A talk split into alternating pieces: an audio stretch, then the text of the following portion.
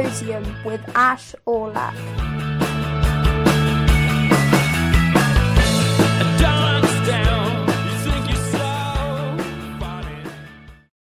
Welcome back to uh, the Symposium's F1 pod. Uh, it's the 2020 Eifel Grand Prix review. I'm here with uh, Zack, Ash, and Sachin. Uh, full house, which is which is always nice to see. Um, how were you all doing today, Ash? I'm fine, thanks, bro. Um, yeah, I mean, I'm happy to have F1 back. It was slightly weird this weekend, obviously, with um, no practice, at least no Friday practice. Um, and I, you know, thought that that would, you know, lead to a bit of excitement. Maybe the drivers making more mistakes or errors. And I'd be, you know, interested in wondering what your guys' thoughts are about maybe extending that to every race um, from now on. Um, yeah. that was my initial excitement. And yeah, I mean, I was also, you know, yesterday it was a nice surprise to see Nico Hulkenberg back on the grid.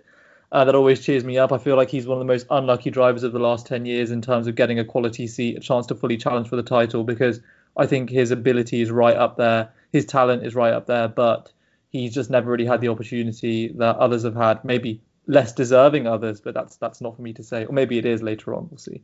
Um, but yeah, it's always good to see him as well. And he uh, had a brilliant drive today. I'm sure we'll get into that later. So yeah, overall, I'm pretty feeling pretty good. How about you? Yeah, you, you just can't keep Nico away from the sport. I'm doing pretty good. It wasn't a bad race to come back after after yeah. a week off from F1. Sachin tried to uh, bet me a pint that there'd be no wet weather throughout the weekend, and he, if we had done the bet, he would have lost because there was a tiny little sprinkle during the race, not enough to to do anything um, mm-hmm. to the strategy. But uh, I mean, that would have spiced the race up a bit. But I didn't think it was too bad, yeah. right, Sachin? It was a good race. Uh, there was a bit of rain forecast. I think at the end of the race, I saw the dark clouds coming in. Like, oh, if it comes in at right last lap or something, great watch. But uh, I'll lose my point. Yeah, but I mean, after Sochi and we had the whole week off, I was craving some racing. I was just craving any form of motorsport. There was no MotoGP, Listen, I don't think. There was no IndyCar. honestly, Sachin, I thought Sochi would have put put you off motorsport for the rest of your life, honestly. I mean, Sochi was terrific as well, so that didn't really help anyway. Um, but yeah, good race today. Back to some old tracks, and yeah. No, well, yeah, we'll I mean, I did enjoy. Later, I guess. Yeah, yeah, exactly. Um, yeah, I did enjoy some some nice spinning in the gravel. You know, some some nice fighting and, and, and drivers looking like they're really struggling during the race. I mean, we'll get onto it, but Zack, just quickly, what were your thoughts on the race as a as a whole? Did you enjoy it? I thought it was a good race. I thought it was a reminder of why we need to go to tracks like the Nurburgring and not tracks like Sochi. So I thought it was a, a really good, a really good race. Overall, lots of excitement, good strategy calls, uh, safety car made it interesting as well. So yeah, pretty good. Yeah, pretty much have had everything. Well, well, um, let's let's just take the weekend as, as a whole. Um, as Ash alluded to, we didn't have practice on Friday because um, there was a lot of fog around the circuit, which meant that the medical hot, uh, helicopter couldn't get to the hospital in in uh, a quick enough time. So it, was deemed unsafe to race, and that kind of meant that um, like the the start of the weekend was on Saturday. Um, drivers got less practice around the circuit. Um, and I just wanted to know what you guys thought of it. I mean, Sergio Perez said after the race, you know, he he likes the fact that well, as in he doesn't like practice as it is now. He thinks there was too much.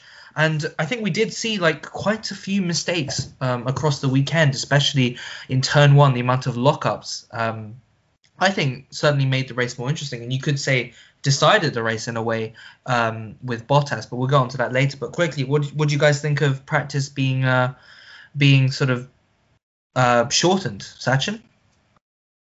I think it was a good thing. I mean, you know, the more data these teams get by running around a track, you know, for what 40 laps before every race, the more data they have, the more they know what they're doing, and it makes the race a bit more predictable.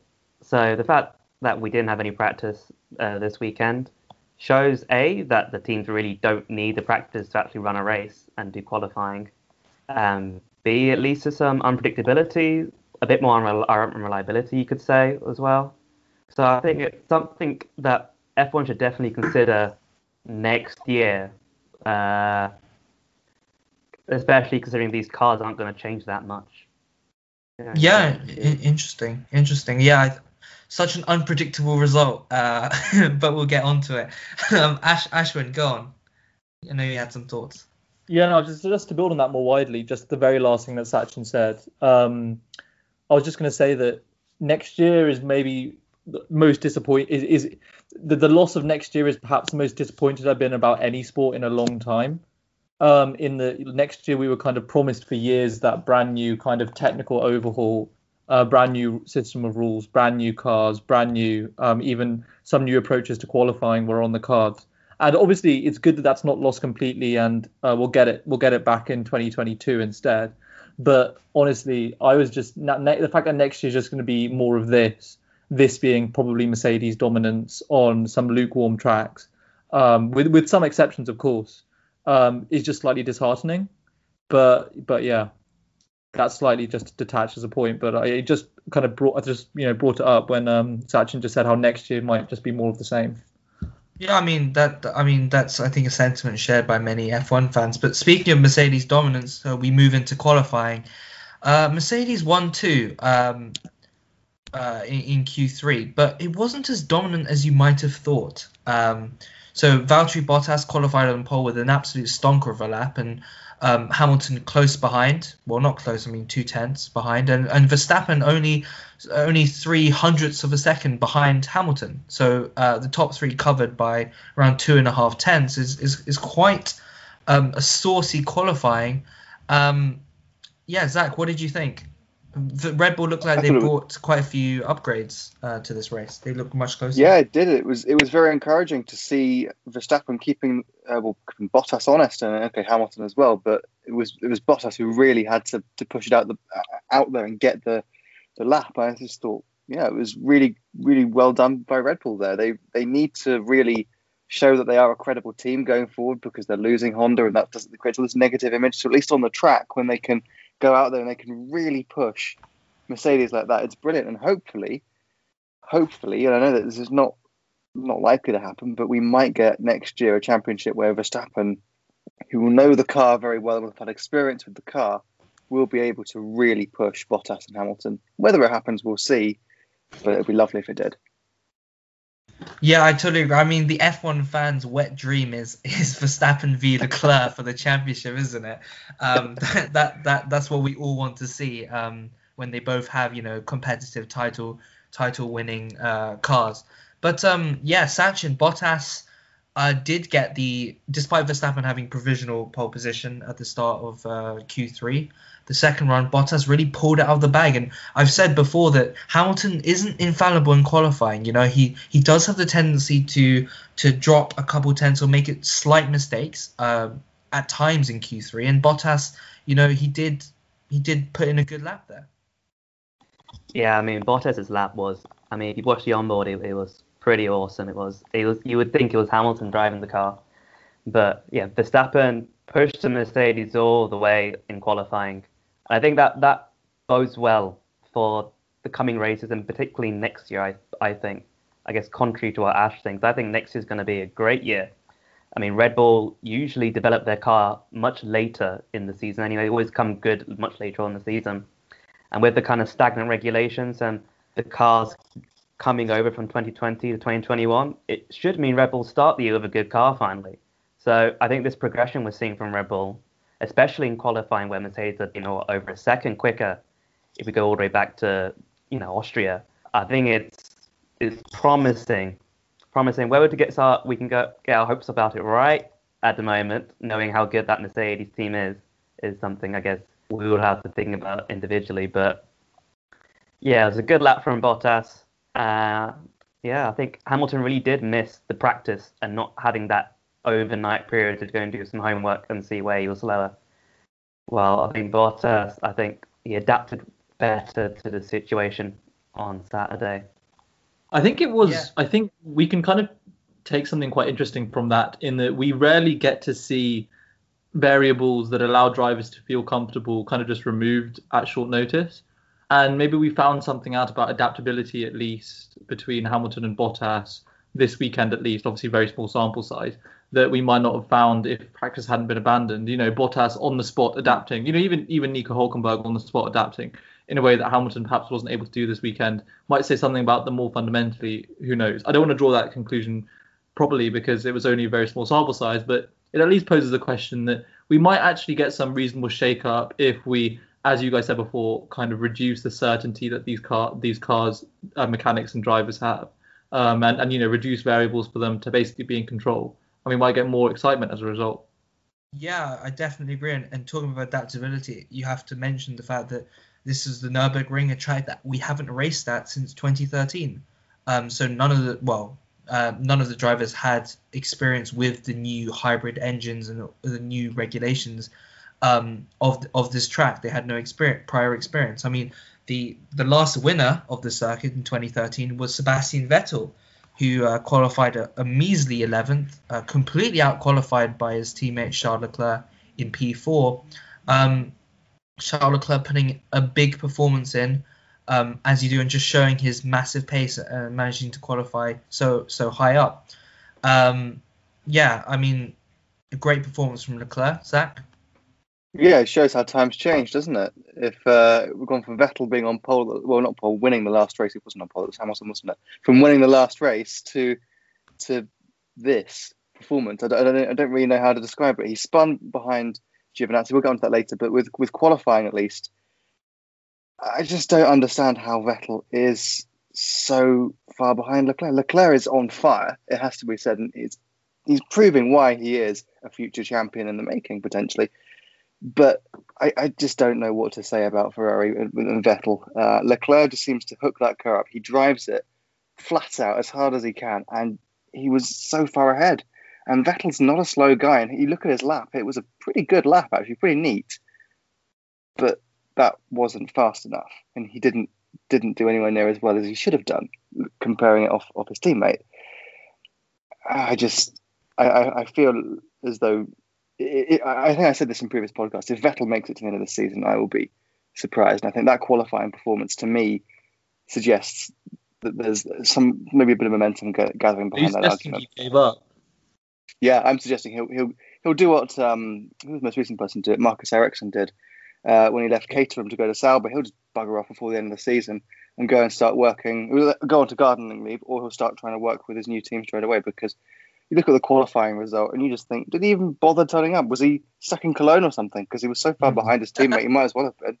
I mean, yeah, the the difference between their laps, the Ferrari teammates, was uh, five tenths, half yeah. a second, which is a, a ridiculous a disparity. I mean, the only comparable one this weekend was between Sergio Perez and Nico Hulkenberg, um, except Nico Hulkenberg actually had an excuse because once again he had to be drafted into the Racing Point seat. This time replacing. Lance Stroll, who was feeling unwell. We don't know whether he has coronavirus yet, but out of precautionary measures, um, Nico Hulkenberg was drafted in, and unfortunately he qualified last. But as we'll get onto, he did have a very solid race result. Um, yeah, I mean, when there is such a big gap between teammates, something has to be wrong, whether it's pace or motivation or a mistake. Um, and I think we're really seeing, as as Zack said, we're really seeing uh, Vettel just losing all motivation. And I, I, like you, wouldn't be surprised if he leaves the seat um, before the end of the season. I mean, right, let's move. Oh, go on, go on, Ash. Sorry, quick, just quickly. I mean, we can say the reason why Alonso didn't quit on McLaren is only because, you know, in a similar vein, is only because they were like guaranteeing him cars in, in in other series and as a result he owed them something or they were kind of incentivizing him in that manner in a way that I, I would have thought that what Vettel did I would just just say more broadly I'm I, am i am surprised it's not more common this breakdown especially when there's a contractual issue or driver knows they're leaving that we don't see a more public breakdown. I guess maybe we're paying more attention to this because it's such a high profile relationship that was you know geared up for so many years and it was a tight or challenging relationship and it's just breaking down. So that obviously kind of adds more adds more press to it. But it's just surprising to me that we don't see this more often. It you know, in a kind of like the way we do with other sports, you know, fallout from a footballer leaving a club, you know, unamicably. Um, I'm surprised you don't see mean, this more. Uh, there's there's plenty of examples from this year of teams leaving yeah. their uh, play, drivers leaving their teams and knowing that before the end of the season. I mean, Sainz, yeah. Ricciardo, and they've all been really respectful as a whole. Um, I just say that the relationship between Vettel and Ferrari seems to have soured. Where, whether it's the challenge of Leclerc, it's the fact that Ferrari's strategy may be called into question. maybe Vettel's frustrated at himself because he's making so many mistakes during races. Um, yeah, we, we can't really say, but all we can say is that the relationship is completely fractured at this point. Um, and I'm I sure it's something how- that will that will develop throughout the season.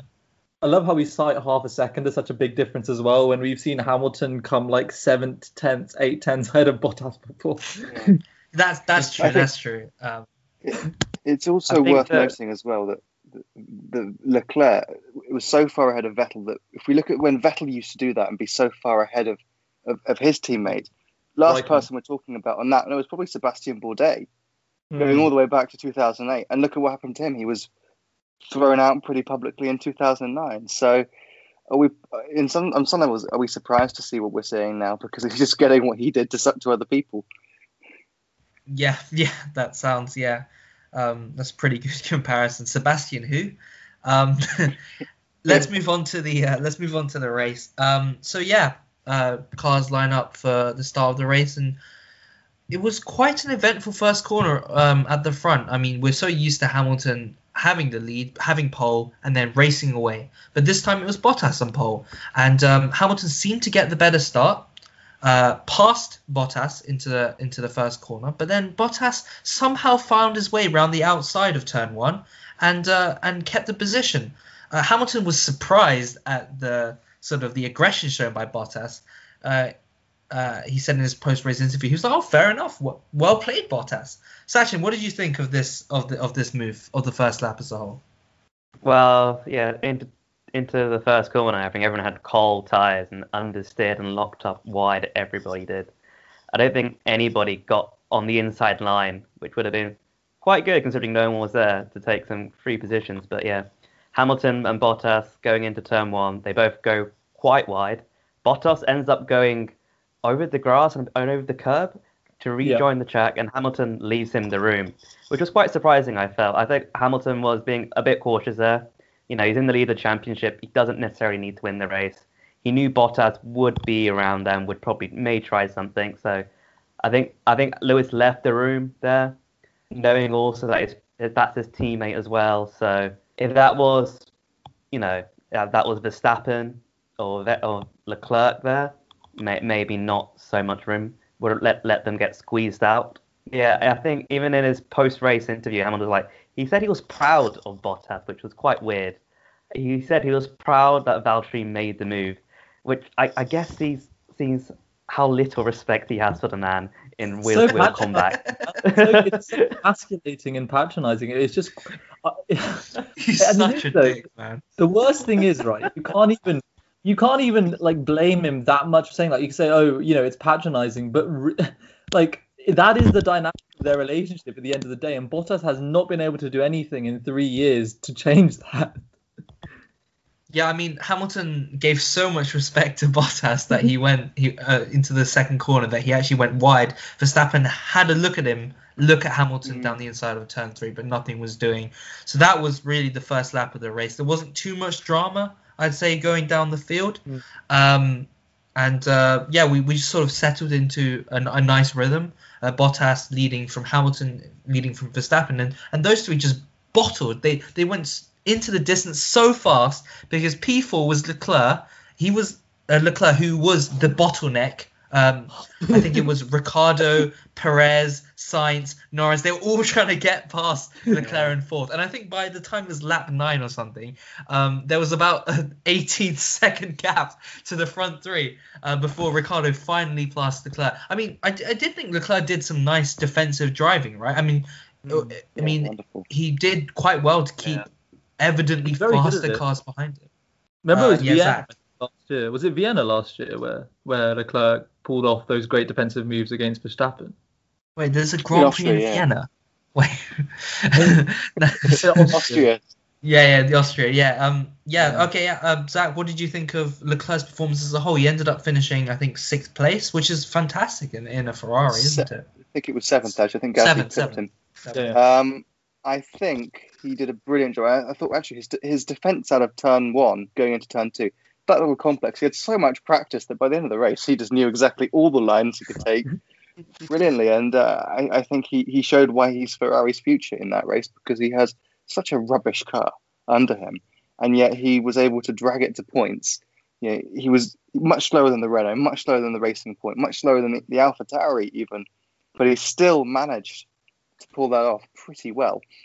I think what's also worth noting as well in all of this is that when, when all these people were, were worrying about whether Leclerc would be the right guy for the future, I think it's races like today that have shown, and, and this weekend, that have shown he is the right guy to lead that team forward. So I, think he drove brilliantly, and, and yeah, top stuff. Hmm. Yeah, I mean, you, you wouldn't blame the guy for lack of motivation after like going from winning races last year to this year having a just really uncompetitive car. But he every weekend he drags the best out of the car, and I totally agree with you. He is the man for Ferrari's future, um, and he, he did a great job in, in in the race today. Um, yeah, just going back to the race, um, I think it was pretty much status quo until um, lap 13, where Bottas uh, well, uh, as Sachin said, I think he had some cold tires leading to, to graining on his uh, front right tire, and he locked up into turn one. And um, Hamilton sailed through into the lead, and uh, another mistake from Bottas really, I guess you could say, cost him the race. Although we'll go into later what, what happened to him, but he did lose the lead on, on, on lap 13, and it was pretty pretty poor of him to be honest, Ashwin. Yeah, I mean, I was actually surprised just then, Lawrence, that you were giving um, Bottas that much credit in, you know, citing the tyres because I thought, you know, as usual, um, we all of us would, especially you would, would just kind of, you know, say to him, you know, another unforced error. But you did, you did eventually get to that. You know, whatever the cause of the incident, whether it was Bottas's own mistake or, or the tyres genuinely were just not usable, we ne- will never know. But um, either way, it's just another example of when you look at the race board at the end of the day Hamilton ahead of Bottas, this time far ahead of him, and Bottas in a position to actually do something, and it ended up not happening for whatever reason.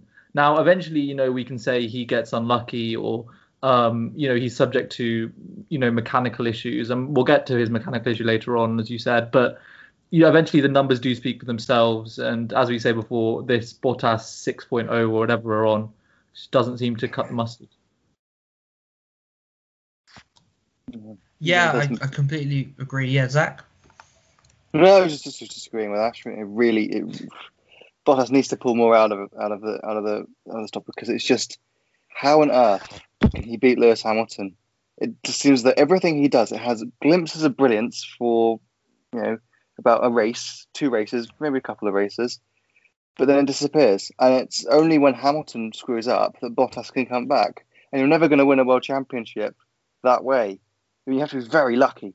You just Yeah. you, you will be a world champion if you are the fastest guy out there and draw your competition. Keke Rosberg Bottas does not do that.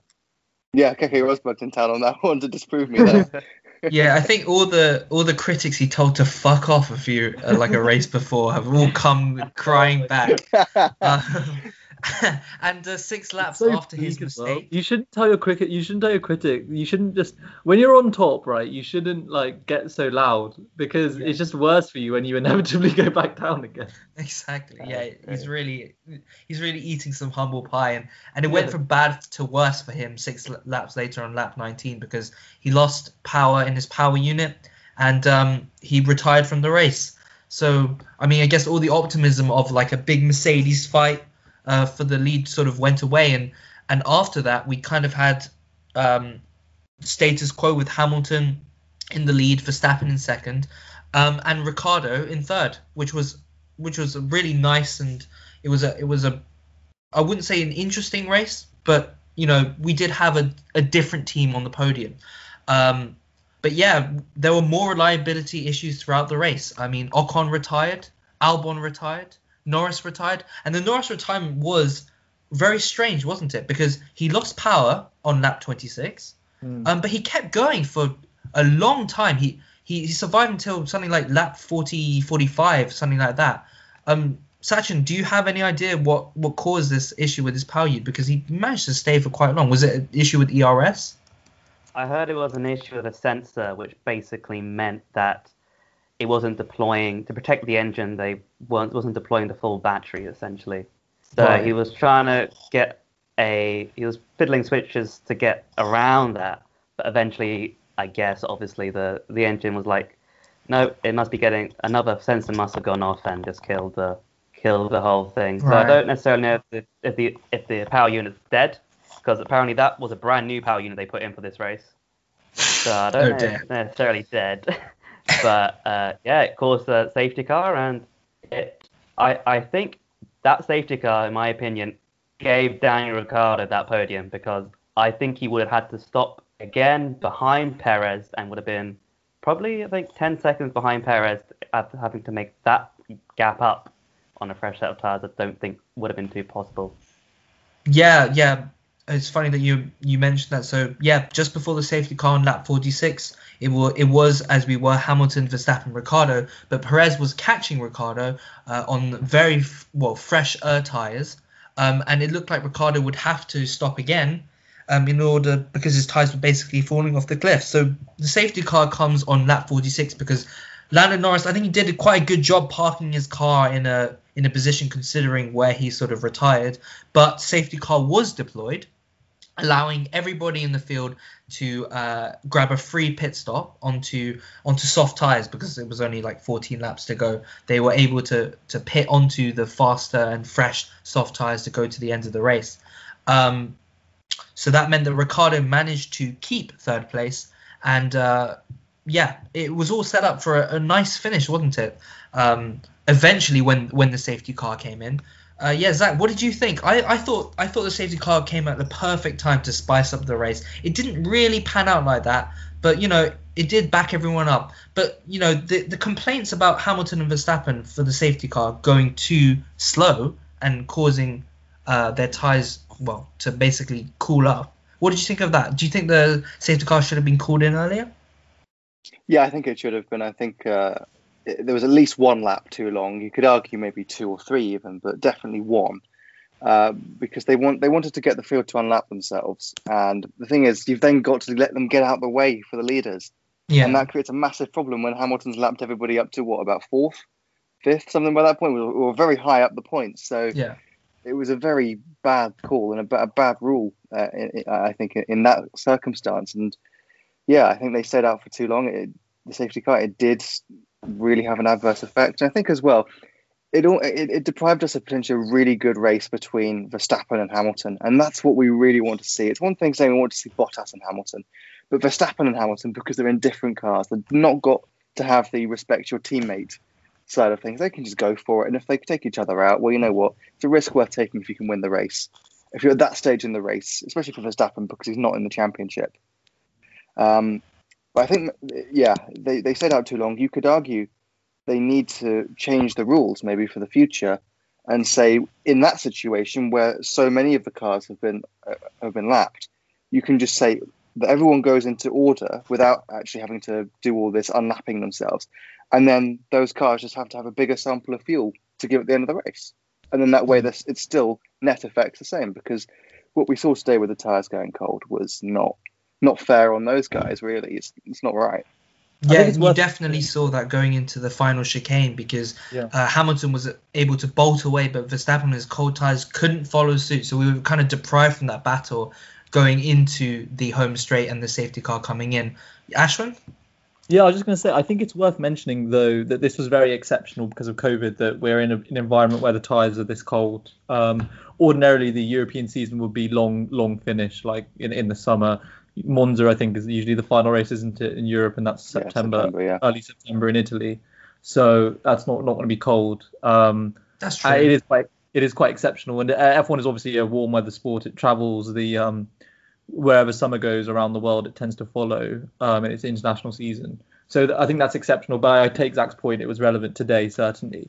Um, I think what was kind of disappointing, and it was very predictable as well, was how the virtual safety car just basically handed the race to Hamilton. Um, he was able to kind of pit, he was able to secure his position, and it was pretty clear, but even for Verstappen as well, that that meant that at least at the very front of the grid, there would be no massive shake-up, and we were pretty much, unless there was an unforced error of some description or some random tyre failure like we've seen earlier in the season, we weren't really going to get uh, much more excitement. I don't know if you agree. Yeah, I mean, um, yeah, I, I guess the virtual safety car is kind of annoying middle house solution because uh, I guess if you allow the race to continue as it is with maybe double waved yellow flags, then that's sort of nice continue racing. Or if you have a safety car, it's a big mix up of the field. But virtual safety car is just sort of slow. Hey, do you think they could do what they do in Formula Two, where if it's a virtual safety car, you're not allowed to go into the pit lane? I think they should maybe bring that rule over to Perhaps, Formula yeah. One. I think that'd make it quite Yeah. interesting. The issue with the virtual safety car is that it's deployed way too often and then just deprives us of racing a, a good Hmm. race way too often because Hmm. everyone gets a free pit stop every two or three races because of the VSC. Like I understand, yeah, we understand why it's there it's to improve the safety, but it's it's flown too much because of incidents. I mean, I'm not against them putting the? VSC out there because it's necessary, but you're depriving us of racing if you allow the, the cars to pit during a VSC. So Yeah, I Mhm. I, I think agree. that's when the rules probably change. definitely just stop cars from pitting in a VS in a VSC. I mean, I, th- I think we need the VSC because of the Bianchi incident. It stops a race leader from being um, punished in the way they are with a full-on safety car. Whether that's actually a good idea, I don't know. Because if we're trying to make F1 more level, maybe we're just trying to get more safety cars and more in, in race restarts. I don't know. That's a that's a debate about the nature of the sport and the policy decisions at the heart of the sport. But at the moment, from the perspective of the of the front runners, the biggest teams, the VSC is preferable, obviously, to a big safety car, and it probably does need to exist after the Bianchi incident and others, um, which is, I guess, why it's here.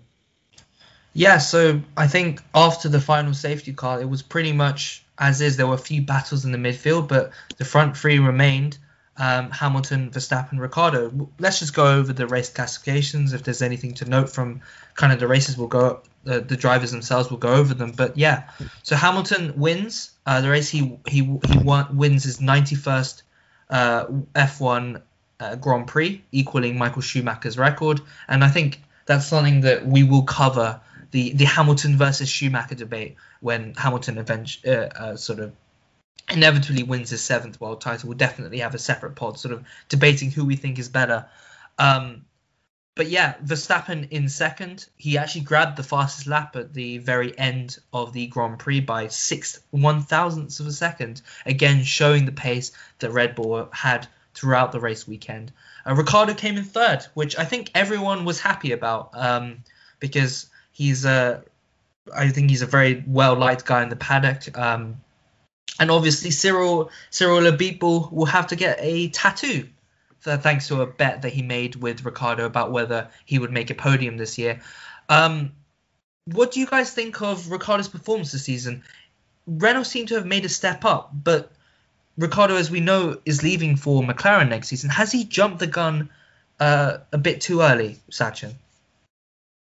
No, I think he's jumped the gun at the correct time, to be honest. Um, I mean, Ricciardo has been the standout driver, I think, of the second of his coming into the second half of the season. You know, you can put him. His some of his performances have been outstanding in that car. He's been consistently outdoing his teammate Ocon, and I think especially the last few races, he's been getting top top five finishes, which which is you know, that's where Renault. That's the improvement Renault have been looking for for a long, long time now.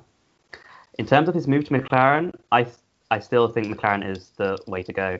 If you look at the midfield, there's only about two or three tenths in it, and you know the driver can make such a huge difference obviously, when it, when it's that close between the cars.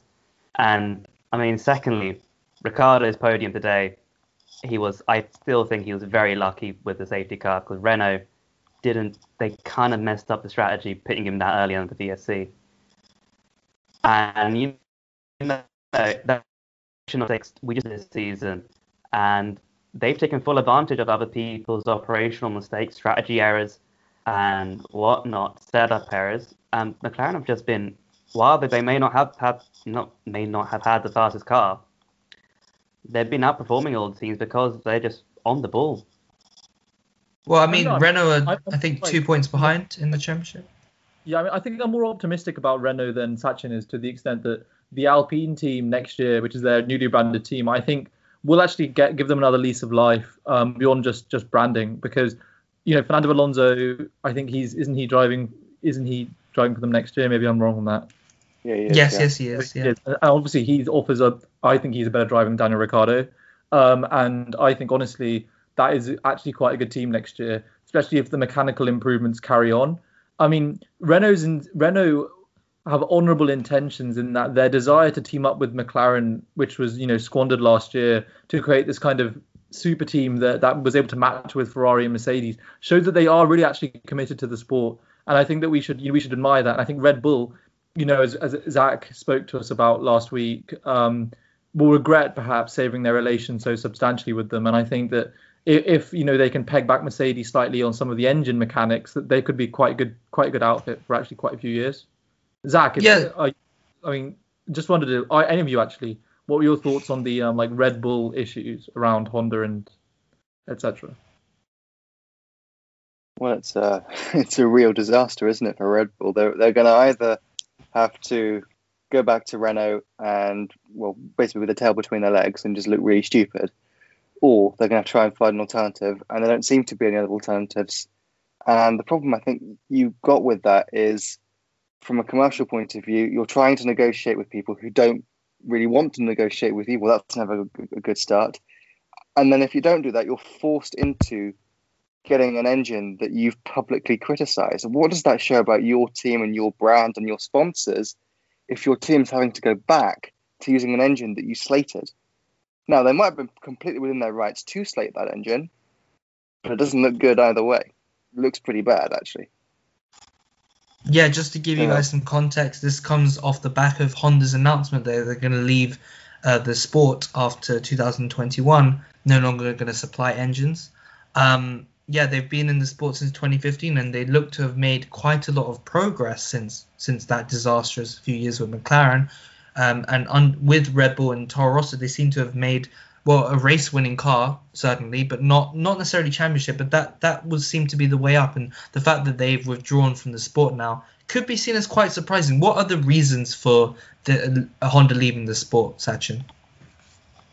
Well, I think the, the the reasons they gave were firstly cost. You know, they it requires a lot of money to develop en- these uh, Formula One engines, and they felt the money could be better used to develop um, more hydrogen power and electric battery technology as such. That was their, I guess, main reason. They wanted to shift costs from the hybrid F1 project to more renewable, um, I guess, future-looking projects that was i guess the reason why what they gave do i totally believe that um at the time there's, I, we had a quite a big debate on the on our group chat about this about was this really the reason why they pulled out but uh, i guess looking back on it now having read a bit around and absorbed a few things i think i think that's a valid reason and i think that is somewhat the main reason why they did leave Yeah, I mean the end of the partnership um, is kind of a shame for me personally. I think the, the more engine individual engine suppliers in the sport, the better, right? Um, I'm a big fan of bringing back Cosworth engines, but I don't think anyone else is really backing me on that. But it would be quite interesting to see what it does to Red Bull's young driver program because drivers like Matsushita and Tsunoda, I think they're backed by Honda, right, Zack? Uh, well, Tsunoda is. I'm, I'm not sure about Nobuharu Matsushita. I know he's backed by Honda, but I don't think he's backed by Red Bull. I think he's actually also left Oh. Formula 2. So, I think think he- he, he was left backed by MP. Honda, but not anymore. He was, I think, Right. backed by Honda, but- and he's been released, I believe. And yeah, he's no longer in F2. But anyway, go on, Zack. well, I, th- I think it's an interesting situation for for the junior team. Uh, uh, I mean, I, I can see there's a huge amount of potential in putting Tsunoda in and keeping Tsunoda on side, even if Honda walk, because he's proven to be a, a really brilliant racing driver. But at the same time, he wouldn't be the only option for them if Honda decide that you know what, we've seen another opportunity that we didn't see when we originally said we were going to leave, so we're going to pull Tsunoda with us. Uh, you know, they've got Jüri Vips in in Formula Two at the moment, replacing Sean Gelael. He'd be a great uh, asset for the the Red Bull Junior program. So I think it doesn't really have too much of an effect now, but whether Honda's decision leaves Red Bull's Junior program only with Vips or whether they have Tsunoda as well, I think that's probably something that time will tell. It depends entirely on what they think to do with Kvyat as well, if they, if they want to Mm, keep him mm. or not. Right, we'll, we'll get on to Kvyat and Albon later because that was an interesting collision. Um, and that, that the Tsunoda discussion kind of links to that. But let's go back to the classifications. I mean, Perez coming fourth, a very solid result for, for Racing Point. He maybe had a shot at a podium, as Sachin said. Maybe the safety car kind of uh, prevented him from doing that. But still, a very strong performance from him nonetheless. Carlos Sainz comes came in fifth, another strong performance for him. Gasly in sixth. Um, Pierre Gasly had a pretty good race in my book. I mean, he started 12th, and um, after the last safety car, there wasn't that much overtaking, but his overtake on Charles Leclerc was very fantastic around turn one and turn two, w- where other drivers have found it quite difficult to pass Leclerc. He, he did do the job. Um, Leclerc coming in seventh. Hulkenberg, we mentioned at the start, you know, in qualifying, he he he was at the back of the grid, but he came out to eighth with a fantastic drive. He was voted driver of the day at F1, and I think it was a great performance. Brilliant. Um, yeah, Ashwin, what did you think? Hulkenberg? Yeah, was I it mean, he strategy? really- Was it pace? I think it's a mi- obviously a mixture of both, as it always is. But I think, uh, honestly, I'm a massive Hulkenberg fan. I think genuinely it was actually pace. Um, like you could see in qualifying, he was struggling just jumping straight into the car and going for a lap. But uh, you could even see his confidence increasing throughout the race. And although you could put it down to strategy, like it is a good car. It's it's like it, it everyone knows that this year that is a very competitive car. But I think you could tell it was it was very much also down to his natural ability. And as I Mm. said earlier, I think it's a travesty that he's not been given a better car over the last few years. Mm. Right, so Romain Grosjean coming in ninth. He reportedly had to drive through most of the race with um with an injury. Uh, Zack, do you want to elaborate on that? Yeah, so I think what, what happened is Raikkonen must have kicked up some gravel. I think it was around turn 10, turn 11, that sort of area on the track. Uh, and uh, just as Grosjean was turning the wheel, his his uh, fingers were exposed above the, the top of the cockpit, and a stone hit him. And it's quite unusual to hear that. I mean, I think there are very few times in, in, in, in modern Formula One history where that's happened. I think the only instance where a driver's been injured by anything coming towards their car that's you know not a piece of another car I can possibly think of would be uh, Helmut Marko. So it's quite unusual for for Romain Grosjean, a bit unlucky, but at the same time he drove very well through it. Drove through the pain barrier for once, didn't complain on the team radio that much.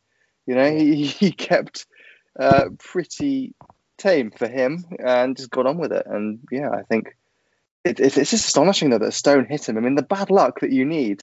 You've got all that protective equipment around you, and a stone gets you in the finger. I mean, come on, it's crazy. Bring back Right. gravel traps, boys. Um, yeah, such Yeah, I mean, what the odds Grosjean was Grosjean was very much helped um, by the safety car because he didn't actually pit under safety car. He had old tires, but he did very well to keep the, the, the cars behind him with fresher tires back, and he managed to get um, two points for the Haas team, which is very important. Giovinazzi in tenth, um, solid performance of from him. Um, yeah, he just yeah one point for for Alfa Romeo. That's that's great for them. Uh, Vettel, as we mentioned, P11, very disappointing drive from him. Well, he's Um, only he's only he's, he's only seven points. So Hulkenberg is, is only seven points behind Vettel, and when you look at results like that, it's embarrassing. So that, Yeah. that, that Hulkenberg's done three races, Vettel's done it what eleven was it by this point? and it's just come on. You, you see races like that, it doesn't help his cause, does it? Yeah, exactly. I mean, uh, yeah, Hulkenberg's only actually started two races, and he's only yeah Of seven course. points, as you say, behind Vettel, uh, which is frankly ridiculous. Um, and he also had a, a little spin behind. He was trying to overtake Giovinazzi into turn one, and then he just lost the rear end and went into the gravel track a tra- trap, which I mean is just caps off an absolutely horrible weekend for him, and, and, and something that we're not even surprised by anymore. Um, but yeah, uh, Kimi Raikkonen 12th. Um, yeah, this was a record-breaking weekend for for Raikkonen. He he started his 323rd race, which makes him the most experienced driver in F1.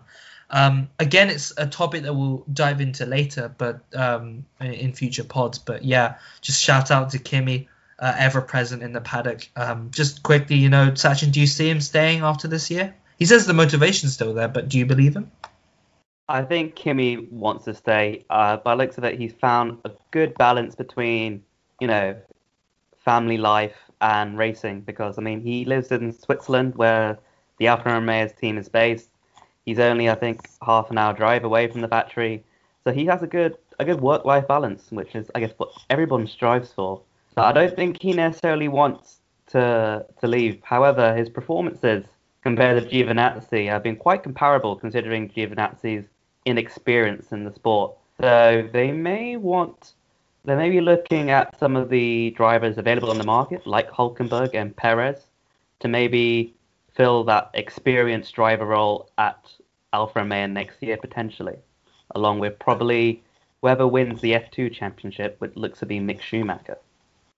Yeah, I mean, uh, as you say, I mean, um, uh, the, the Ferrari Young Driver Academy is uh, look well is a, is is a place where they can uh, get seats in Alfa Romeo and Haas. And Callum Ilott and Mick Schumacher actually missed out on making their practice F1 uh, F1 debuts um, because of the lack of running in Friday. Um, and those are people that might be looking at that spot should Kimi decide to leave the sport. But you know, um, that's something for for the future really to see. Kevin Magnussen came in 13th, Latifi in 14th, uh, Kvyat in 15th, whose race was really ruined by um, an unfortunate incident with Albon. Now, I don't know what you guys think of this, but I think this just strikes of more inexperience and just frankly stupidity from Albon. What happened was um, Albon was looking to overtake Kvyat into the final chicane.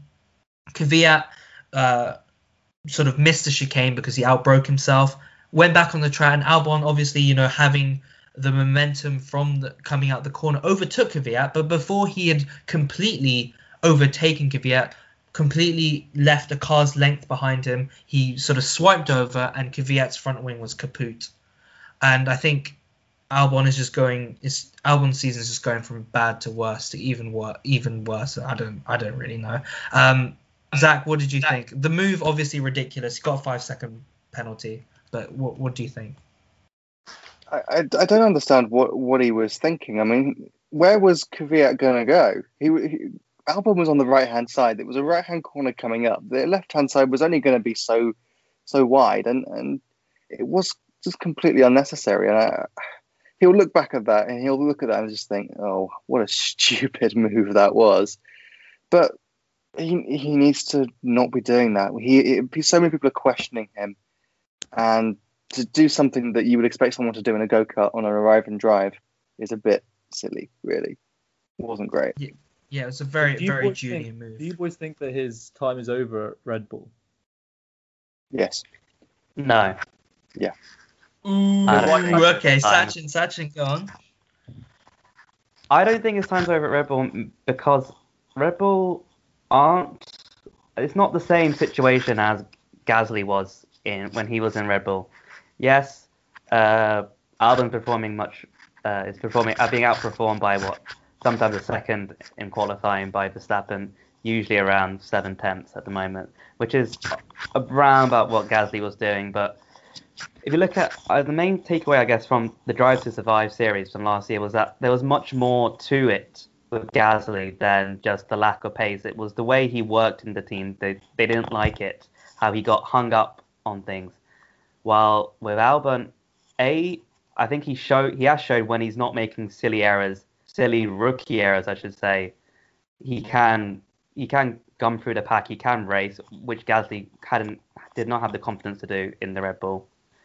And moreover, I think the Red Bull structure has changed in how they are treating the AlphaTauri group now. With Toro Rosso now being rebranded as AlphaTauri, I think Red Bull honestly want to have two leading teams on the grid to promote both brands equally as such. And I think they see Pierre Gasly as the leader of the AlphaTauri team, and they see Verstappen as Red Bull's leader. And I think they feel that Albon they can still develop into a good number two driver for Max Verstappen.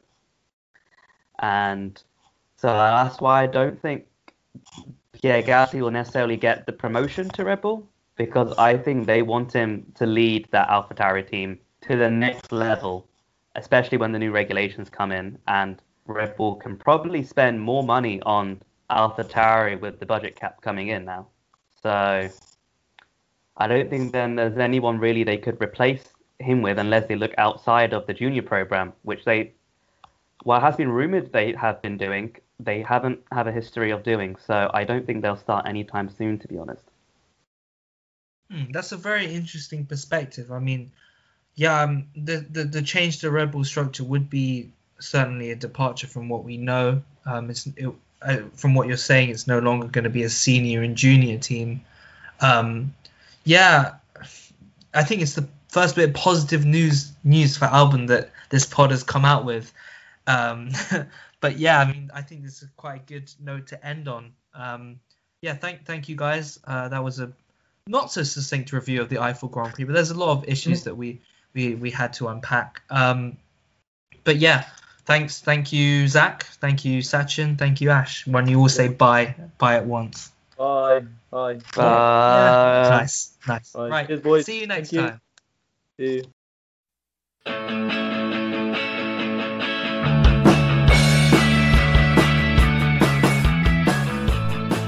Symposium with Ash Aulak.